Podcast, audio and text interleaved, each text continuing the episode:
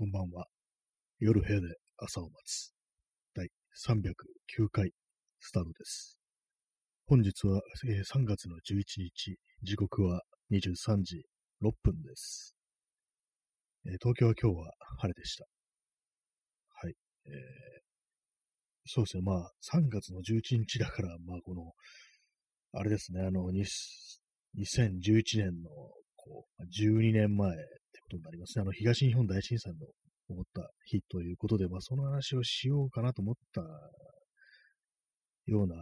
感じなんですが、まあ、特にまあ、改めてね、なんかこう、何も言うことがないというか、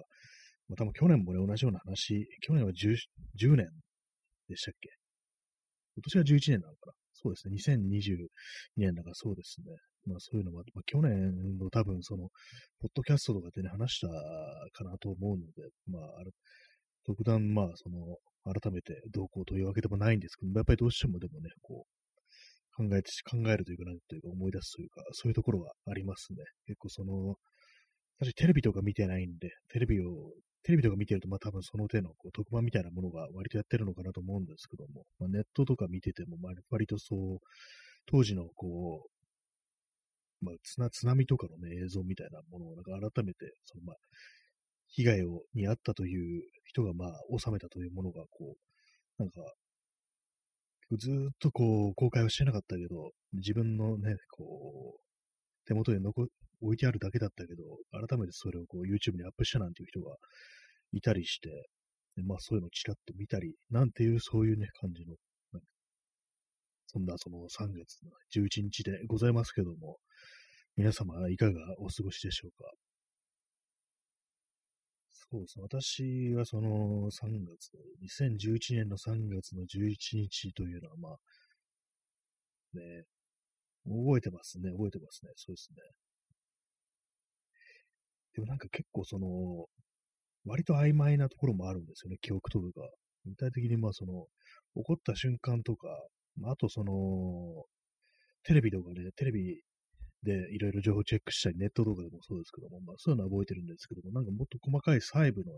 人とね、どういう話をしたかとか、そういうことなんか結構忘れちゃったりしてて、結構なんかいろいろ、なんだろ、自分なりにやっぱりこう、あわあわしてたっていうか、まあそういうところもあったのかななんていうふうに思ったりしますね。まあでもあれから11年かなっていうね、まあ、そんなに経ってるようにはちょっと思えないですね。11年ったらね、もう大した時間ですけども、なんか、あまりにもあの時の記憶というものは鮮烈に残っているなっていう感じはあるんで、まあ、特にその、被災地に近い方だと、本当になんか、ね、忘れたくても忘れられないというような人も、まあ、いたりするのかなというふうに思ったりするんですけども、ね。私、その、まあ、前の放送でも話しましたけど、その瓦礫の片付けにね、ちらっと行ったことがあって、で、まあ、それは結構ね、その終わってから、終わってからじゃない、その発生してから1年ぐらい経ったんですよ。確か2012年だと思うんですよね、行ったの。だからまあ、その、ある程度は、まあ、片付いてるというね、感じだったんですけど、まあ、それでもその、全然、かつてはおそらく建物があったであろう、町だったであろうところがもう全部なくなってて、こう、まあ一応瓦礫とか片大きい瓦礫とか片付けてあるけれども、なんかこうね、その基礎、家の基礎みたいなものは普通になんかバキバキのまま残されてみたいな、そういう感じでしたね。まあそういうところでそう細かいなんかこう、ものをね、こう、小さな瓦礫をなんかより分けるみたいな、そんなことをしてたりしたとね、そういう記憶がありますね。まあその時ちょっと、確か9月、8月か9月だと思うんですけども、本当になんか暑くて、本当やばかったね。死にそうになったなっていうのがありましたね。本当に。あれは、水分補給とかいうレベルじゃないですね。あれなんか本当に。ちょっと太陽の光を本当に遮らないと死んでしまうぐらいのなんかそんなレベルだったんですけども、私はその本当に舐めていってたので、帽子もかぶってなくて、しかも長袖じゃじゃなくて普通に T シャツで行ったんで、もう完全に終わりましたね、あれで。あの、太陽光線で、紫外線でも日焼けがひどいことに、まあ、そういうこともあっても、あれは一つの教訓だったなっていう。太陽はやばいっていうね。あと本当水分補給できないところで、本当直射日光で、ね、当たると、本当に危ないんだなっていう。で、その遮蔽物がないわけですから、建物とかがないから、ね、こう、本当になんかあの、例えあれですけど、本当になんか爆心地みたいな、そういう感じだったんですよね。そういうところでね、一切太陽光線が遮られないもんですから、かなりね、こう、やばかったですね。なるほどな、あのまま結構ね、続けたら、確か朝の9時、8, 8時半とかかな、結構早い時間にこう集まって、で、まあ3時ぐらいまでだったんですよね、昼の。昼の3時か4時かって感じだったんですけど結構まあ厳しかったですね、あれは、本当に。太陽、太陽は危ないっていうね、ことはね、本当思いました。まあ、その感じで、なんかその、私行ったのは、あの、南三陸町というところだったんですけど、宮城宮城県の。まあ、もうちょっと足伸ばして、もう少し先の、こう、ところまでね、まあ、具体的には地名が何ていうのかわかんないですけども、その、まあ、沿岸沿いにもう少し北上して、岩手のちょっと手前ぐらいまでね、行ったんですけども、やっぱりその、すごかったです、本当にね、あれは。なんか、いい例えかどうかわかんないですけど、本当な、爆心地っていうのがね、本当なんかしっくりくるような感じで、こんなの、こんな風景をなんかね、こう、見ることに、がね、見る機会が自分の人生あるとはな、みたいなことはね、やっぱ思いましたね。まあ、そのようなね、まあ、感じの記憶があるんですけども、まあ、そういう感じでね、まあ、本日3月11日、11日ということでなんかね、そんな話をしてるんですけどもね、えー、今日のタイトル、えー、感性ってありますね。感性ってなんだよって感じですけども、あの、昨日なんかあの、あれですね、あの、スペース X、あの、イーロン・マスクとかいうね、なんか、ゲス野郎が、ゲス野郎がっていうのもあれですけども、やってるなんかあの、宇宙開発の会社、ね、企業ありますけども、それのなんかこう、ね、スペース X、確か宇宙、ね、企業の名前がスペース X だったのかな。で、それあの、あれですね、宇宙船、ロケットの名前がクルードラゴンっていう、なんかもの冗談みたいな名前つけてるなっていう感じの話をね、ちょっと前にしたんですけども、なんかその、あれなんですよね。その、ロケットの中の、まあ、コックピットの、なんかいろんなこう、なんかこう、よく映画とかで見ると、非常にこう、たくさんのケーキがあって、それが大体みんなの物理スイッチでね、こう、パチンパチンやったりして、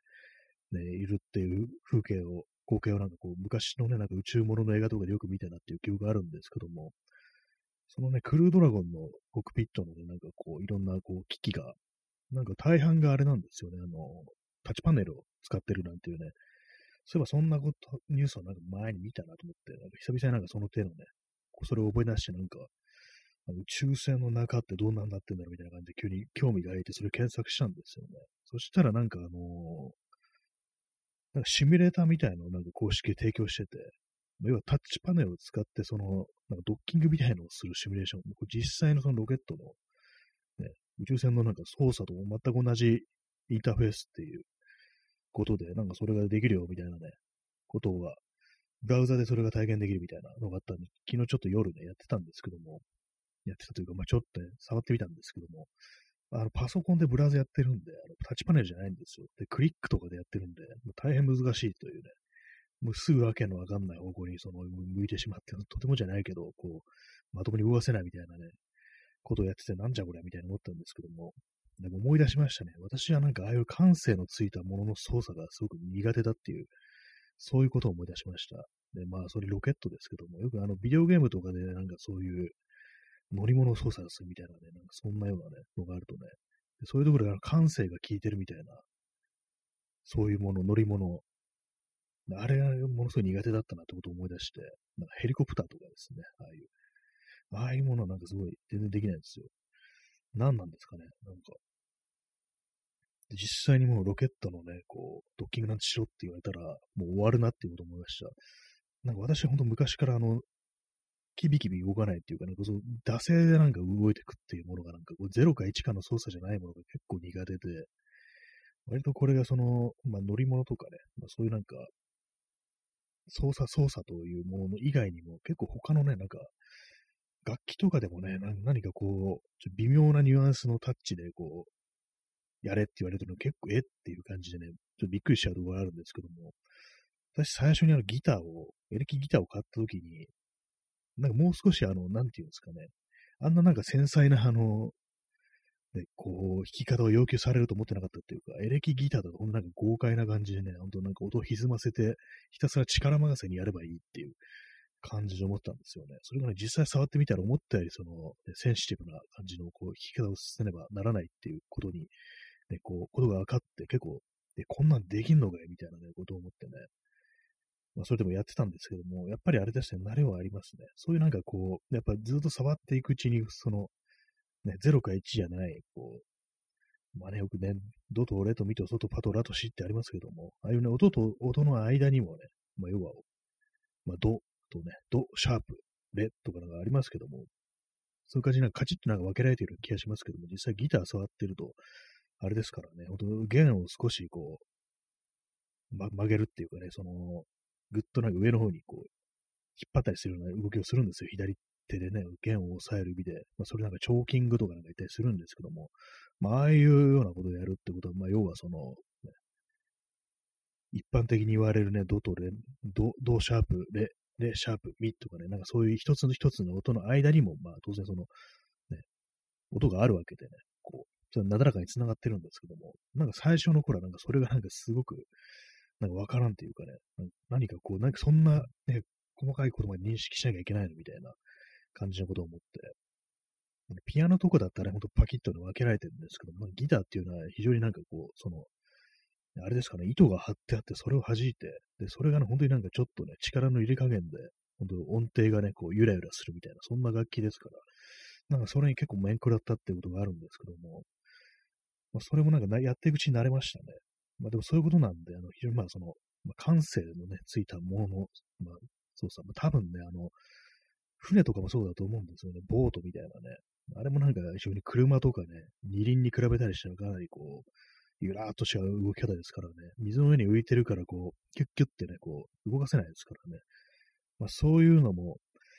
あったりして非常に難しいかなと思うんですけども、でもなんかあのギターができたんだからひょっとしたらそういうね、あの、船とかね、ロケットの操作もできるんじゃないかなってことを今、ふと、まあ、思ったりしましたけれども、まあでも結構その苦手なんですよ、感性の、ね、ついてるものっていうのが。何なんですかね。まあ、それだけです。本当非常になんかあのね、ああいう操作が苦手であると。私にそのロケットのドッキングは任せないでくださいというね、まあ、そういうことだけはちょっと申し上げておきたいなというふうに思います。まあ、さっき二輪って言いましたけど、バイクも、バイクも結構難しそうですよね。私はバイクほとんど乗ったことないですけども、友人のね、なんか原付とかちょっと乗らせてもらったっていうね、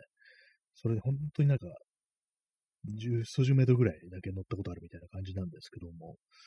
あれもなんか、ね、あの曲がるとき、体を傾けるっていうね、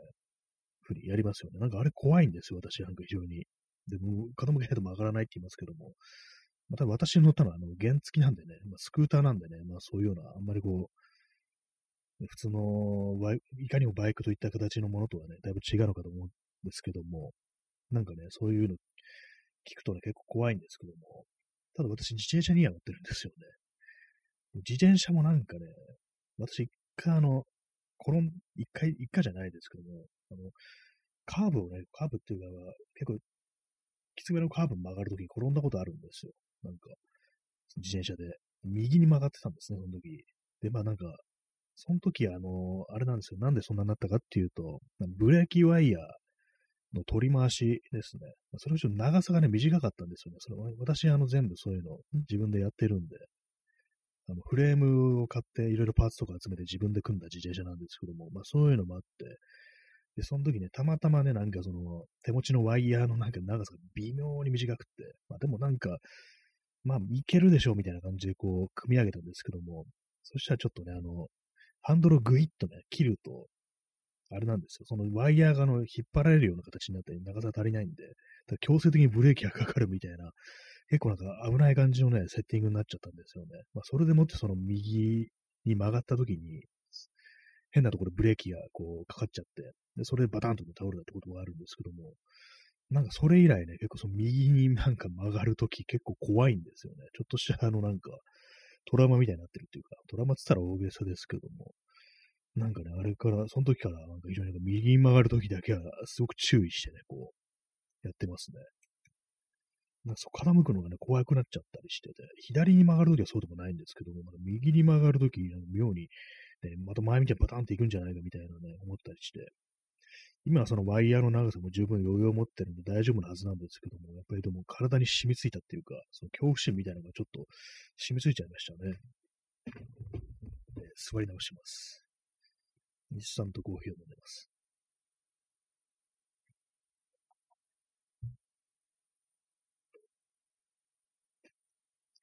はい。ね、まあ、そんな感じの話をしてるんですけどもね。バイク、バイク乗れる人はすごいなと思いますね。私もちゃんと乗ったことないんであれですけども、まずあれなんですよ。重い、重いですよね、すごく。特に。あの、原付とかならまあいいんですけども、すなんかもう 250cc のなんかバイクとかでも結構重いなみたいな感じで、私の友人がなんか乗ってるバイクとか見せてもらったときに、こうちょっとね、あの、またがらしてもらったりとかして、でね、やっぱ重いんですよね、すごく。こんなものをなんか、ね、あのエンジンのパーで動かしてるのかって、この上にまたがってるんだっていうね、本当になんか身を守るものって言ったらヘルメットぐらいで、えらい、えらいことだなっていうふうに思ったりするんですけども、まあ、でも結構そのスピードね、ぐわっとね、なんかあのスピード出す感じとか多分楽しいのかなっていうふうに思ったりして、それなんかちょっとあの、原付にちょっとね、あの乗らせてもらった時に、あの、原付なんて大したことないはずなんですけども、本当なんか発信が早いなと思って、バイクってね、この原付でもこんなグイッとね、いきなりこうアクセル吹かしたら、こう一気に行くんだみたいな。私はあの普段自転車ですからね、それと比べたら当たり前なんですけども、なかなかすごい乗り物だねみたいなことを思ったんですけども、まあ、実際なんかそんな乗りたいかと言われるとね、あんまこう、そういうあれもないんですけども、まあ、たらまあ便利かなと思いつつも、まあでも、ちょっとね、置き場所だとか、まあね、止める場所もね、ない、ないってよく言いますからね。だからそういうのでなんか実際まで乗ってみようかななんてことはあんまないんですけどもね。えー、XYZ さん、ハーレーとかどうやって曲がってるんですかね？重そう。そうですね。私も思います。あれ、まが、曲がれないんじゃないかなみたいな思いますからね、本当にね。本当にあの、こち亀とかでね、なんかあの、ハーレー、全然自分の体格に合ってないハーレーとか乗ってね、なんかこう、全然扱えないなんか、熟年男性みたいなのが出てきたりしてね、それでなんかこういうすごいね、馬鹿にされるみたいな、そんな展開があった回、ありそうな、あったと思うんですけども、なんかそれをどうも、ハーレーとか見るとあれはね、あのギャグ漫画を思い出しちゃうっていうのありますね、本当にね。えー、白い水さん。走り出したら重さ感じないですよ。まあ、やっぱり、そうなんですね。まあ、そうですね。実際も走ってると、こう、ねその力で、エンジンの力で軽々と走り出していくっていうね、あんな重いものが動くってすごいですよね、本当にね。実際走走り出したらなんか本当になんか気持ちいいだろうなっていうのは、その、なんとなくね、まあ、想像でわかるんですけども、ね確かに気も気持ちいいっていうのはね、なんかこう、想像できます。その原付きしかね、乗ったことないですけど、なんかあれのね、さらにもっとすごいって考えると、あとあれですかね、ある程度重さがあった方がやっぱり安心できるみたいな、そういうのもあるんですかね。私のなんか前、なんかどうもあのこ、この場所、立ちこけみたいのをね、なんかあの、よくある YouTube とか見るんですけども、なんかあれを見るとね、なんか本当に非常に痛々しい気持ちになるっていうか、よくまあ YouTube あるんですよね。新車やった、手に入れた、納車だって言って、こう、そのディーラーみたいなとこからね走り出してなんか秒でこけるみたいな、なんかそういう動画とかたまにあったりして、うわーってね、思い出すんですけども、あれね、あれをなんか見るとね、なんかその、こけるということに対する怖さ、そしてね、こけたら、その、ね、起こすの大変そうみたいな、そういう、私のね、ほんとなんかあれなんですよ。こち亀のイメージがなんか非常にバイクにというものに対して大き大きくて、そのハーレーをね、なんか、ね、倒しちゃったね、こう、ひょひょろい若者がなんかね、もううんうん持ち上がらないとかね、起き上がらないみたいな、そんなこと言ってるね、のがあったんですけども、まあ、漫画ですからね、なんか漫画をなんか鵜呑みにして、あんなもの扱えるのかみたいな、ね、こと思ったりしちゃいがちなんですね、どうしてもね。えー、P さん、こち亀といえば、振動で割れる瀬戸物タンク。日本を冠したバイクなのが非常にらしさが。まあ、ありましたね。あのなんか、すべてがなんかこう、日本風に仕上げてあるね、もうやばいバイクで、確かなんかね、フォークとかがあの竹でできてるみたいなあれで、ガソリンタンクが瀬戸物っていうのありましたね。で、なんかそのね、日本びいきというかね、こう、おじ、おじいさんがね、こう、ね、そのすべて日本のね、こう和風な感じ仕上げたバイクに乗りたいって感じで特注で作ってもらうんですけども、で、まあ、それに乗りながらね、こう、走ってたら、もう振動であのガソリンタンクが割れてきて、こう、それもやばいやばいっていうのを手で押さえるっていうね、両手で押さえると、今度はそのハンドルが握れないから、もう歯でこう、ハンドルをね、こう、ガチッとね、噛むんですけども、そしたら入れ歯が外れそうになるってあれで、なんか、最終的になんか大変事故るっていうね、なんかそういう、ありましたけども、なんかありましたね、なんか、んああいう、結構、こち亀ややばいバイクネタがなんかいろいろあったりして、私の中のバイク感みたいなものは結構あの漫画に影響されてるみたいなのがあったりしますね。だから、そのハーレー重いやばいっていうのはなんか結構あの漫画からなんか、ね、覚えたような気がしますね。あでもね、本当ありますからね。そう立ちこけでなんかちょっと痛々しいのは、あのー、足つきがなんか悪いのに、自分の体格に合わないバイクを選んでしまって、その、またがるのに、が大変っていうね、足の長さ足りないから、またがるのが大変で、で、まあ、降りる時とかに、その足がなんかその車体にね、バイクの車体になんか引っかっちゃったりして、パターンってなんか倒れるみたいなね、そんな動画とかも見るんで、まあ本当に自分に合ったものを選ぶのってすごい大事なんだなと思いますね。バイク、自分のね、扱えないこう、大きさっていうのはやっぱりこう、いけないんだっていうね、ダメなんだなって思いますね。まあ、自転車でもまあある程度関係ありますけども、私なんかちょっと大きめのなんかフレームに乗ってるんですけども、まあでもなんか、あれですね、たまにあれなんですよ。私はハンドルを、自転車のハン自転車のハンドルをなんか非常になんかあの、幅がね、幅がなんかあるやつを使ってるんですよ。ワイドな。まあ、結構一時期ね、何、5、6年前に結構流行ったタイプの、今も、今定番になってるのかわかんないですけども、ワイドライザーっていうタイプのハンドルですね。で、まあ、それあの、マウンテンバイクみたいな感じで、こう、街乗りでもね、マウンテンバイクみたいにこう広いハンドルを使うとなんか結構楽だぞみたいなね、力も入りやすいみたいな、なんかそんな感じでね、こう一時期流行ったんですけども、その感じでやってるんですけども、私あれなんですよ、その自転車に乗るときに、またがるときに、だいたい足を自分のね、体より後ろに、の方にね、こう、なん難しいですね。ま、またがるとき、後ろ側から、後ろ側にこう足をね、こう、やって、またがりますよね。私逆なんですよ。ハンドルの方から、なんていうんですかね、あの、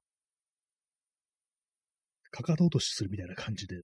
け蹴りをね、蹴り、蹴りに例えますけど、そういう感じはまたぐんですよ、その、で、まあそうそう、あの、非常に広いハンドルというのがね、結構、たまに邪魔になる時があって、ちょっと引っかかりそうになる時があるんですね、足に、足に、足とハンドルが。それでなんかね、こう、その度になんか、このハンドル幅をもう少しね、こう、切って、こう狭くしようかなと思うんですけど、なんかやっぱりその、走ってる時には、ハンドルがね、幅が広いとすごい楽なんですよね、やっぱり。まあそういうのもあってやってないんですけども、でもなんかそのうちこけるんじゃないかなみたいなね、それすごい間抜けですよね。ハンドルに足が引っかかってこけるやつっていうね、自転車で、バカみたいですけども、なんかそういうことをね、そのうちやってしまいそうな気がします。はい。バイクの話からですけども。でも一時期なんか結構その YouTube とかでバイクのメンテ動画とかね、いろいろ見てたりするときあって、もし乗るのなら何がいいのかななんていうね、なんか、ことを思った時あったんですけども、また私あの普通免許しか持ってないもんですから、まあ乗るとしたらなんかね、あの、新たに中型免許とか取るんでなければ本当に原付とかになりますけども、なんか、株とかが燃費が良くていいのかなと思ったんですけども、でもやっぱりあの、あんまりスピード出ないっていうのがあってね、こう、あんまりその、今自転車乗ってるからそんなにメリットはないんだろうな、みたいなね、ことを思ったりして、まあ別に実際に乗るっていう気持ちはないんですけども、でもなんかああいういじってる動画とか結構好きで、あの古いね、ボロボロのやつをなんか直してレストアしてるみたいな動画とか割となんかたまに見たりすることがありますね。まあでも遠くまでね、自分の目一つで行けるってのはやっぱりこう気分が全然違うんだろうなっていうふうに思ったりして、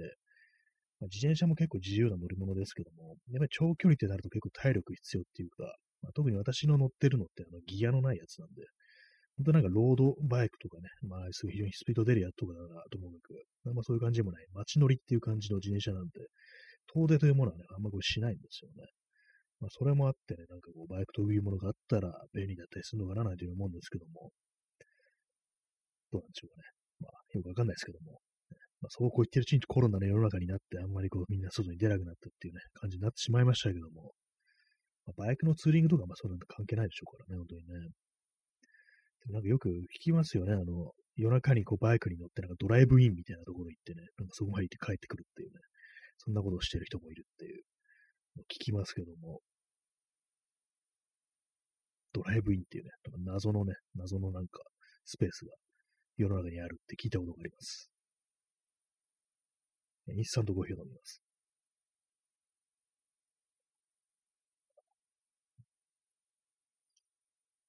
乗り物なんか結構不思議ですね。あの最近はあれですよ、あの、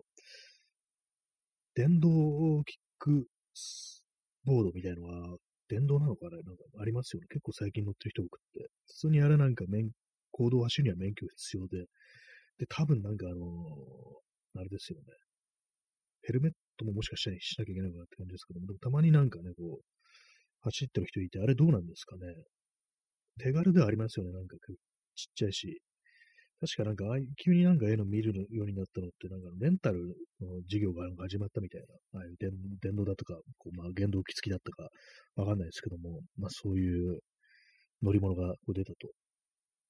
でもなんかああいうのってやっぱり手軽ではあるけども、なんか自分のものっていう感じやっぱりしないですよね。非常に華奢であるし、ほんとなんか足をね、なんか乗っけるだけみたいな感じで、まあ、ロマンというものはやっぱりあんまりないなっていうね。やっぱなんかまたがりたいよな、みたいなことは結構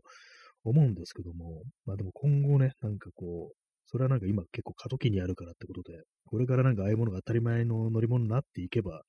こうみんなね、こうそれぞれ自分のなんかね、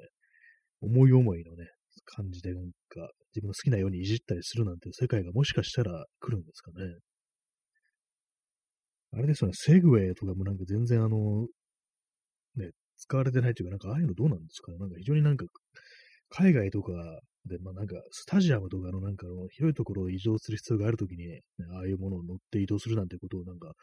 海外ニュースとかで見ますけども、普通になんか乗り物として、ね、普段の入り、普段使いのい、ね、乗り物としては使われてないですよね、あれ。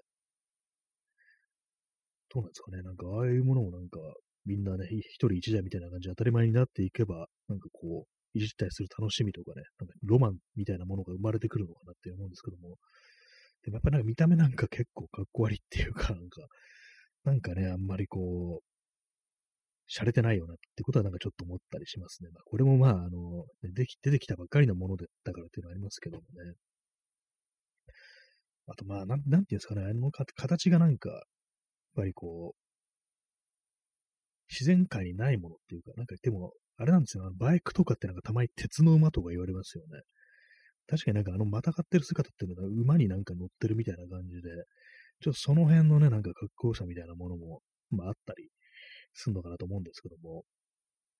まあそういうものがね、今後出てくるなんかこう、いろんな、ね、こう、個人用の乗り物でね、なんかこう、そういうスタイルみたいなものができてくるのかなできてくるのかどうなのか何なのかわかんないですけどもね。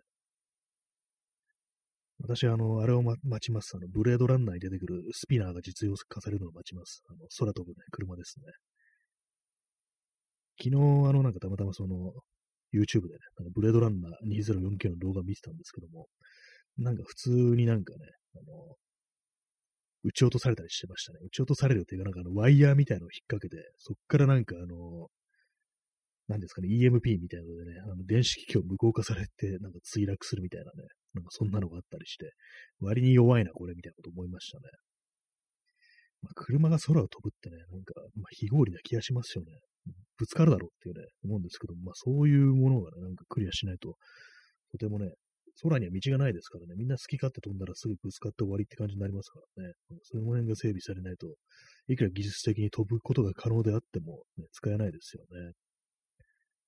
えー、XYZ さん、あのゴミ捨て場の住人もなかなかタフですよね。まあそうですね。まさしくその、ね、ゴミ捨て場みたいなところ住んでるね、こう、スラムっぽいというか、なんというかね、そういうところに住んで住人が、主人公のね、こう、K のね、K っていうね、名前のレプリカントなんですけども、乗ってるスピナーに向けてなんかワイヤーみたいなの発射してね、バチバチって感じでこう、墜落させるってなりましたね。まあ、あの後なんかボコボコにされるんですけど、みんな。ね、あでもね、あの、タフだけれども、なんか、すごいね、甚大な被害を出してしまいましたね、あの後。まあそんな感じで、今日乗り物の話でなんかあの30分、ね、感性っていうとこからなんか無理やり持たせたような、なんかそんな感じでございますね。まあ、あんまりこう311、3月11日はま関係ないような話をしてしまいましたけども、いかがでしたでしょうか。まあね、そのような感じで、本日は、えー、ご清聴ありがとうございました。えー、それでは、さようなら。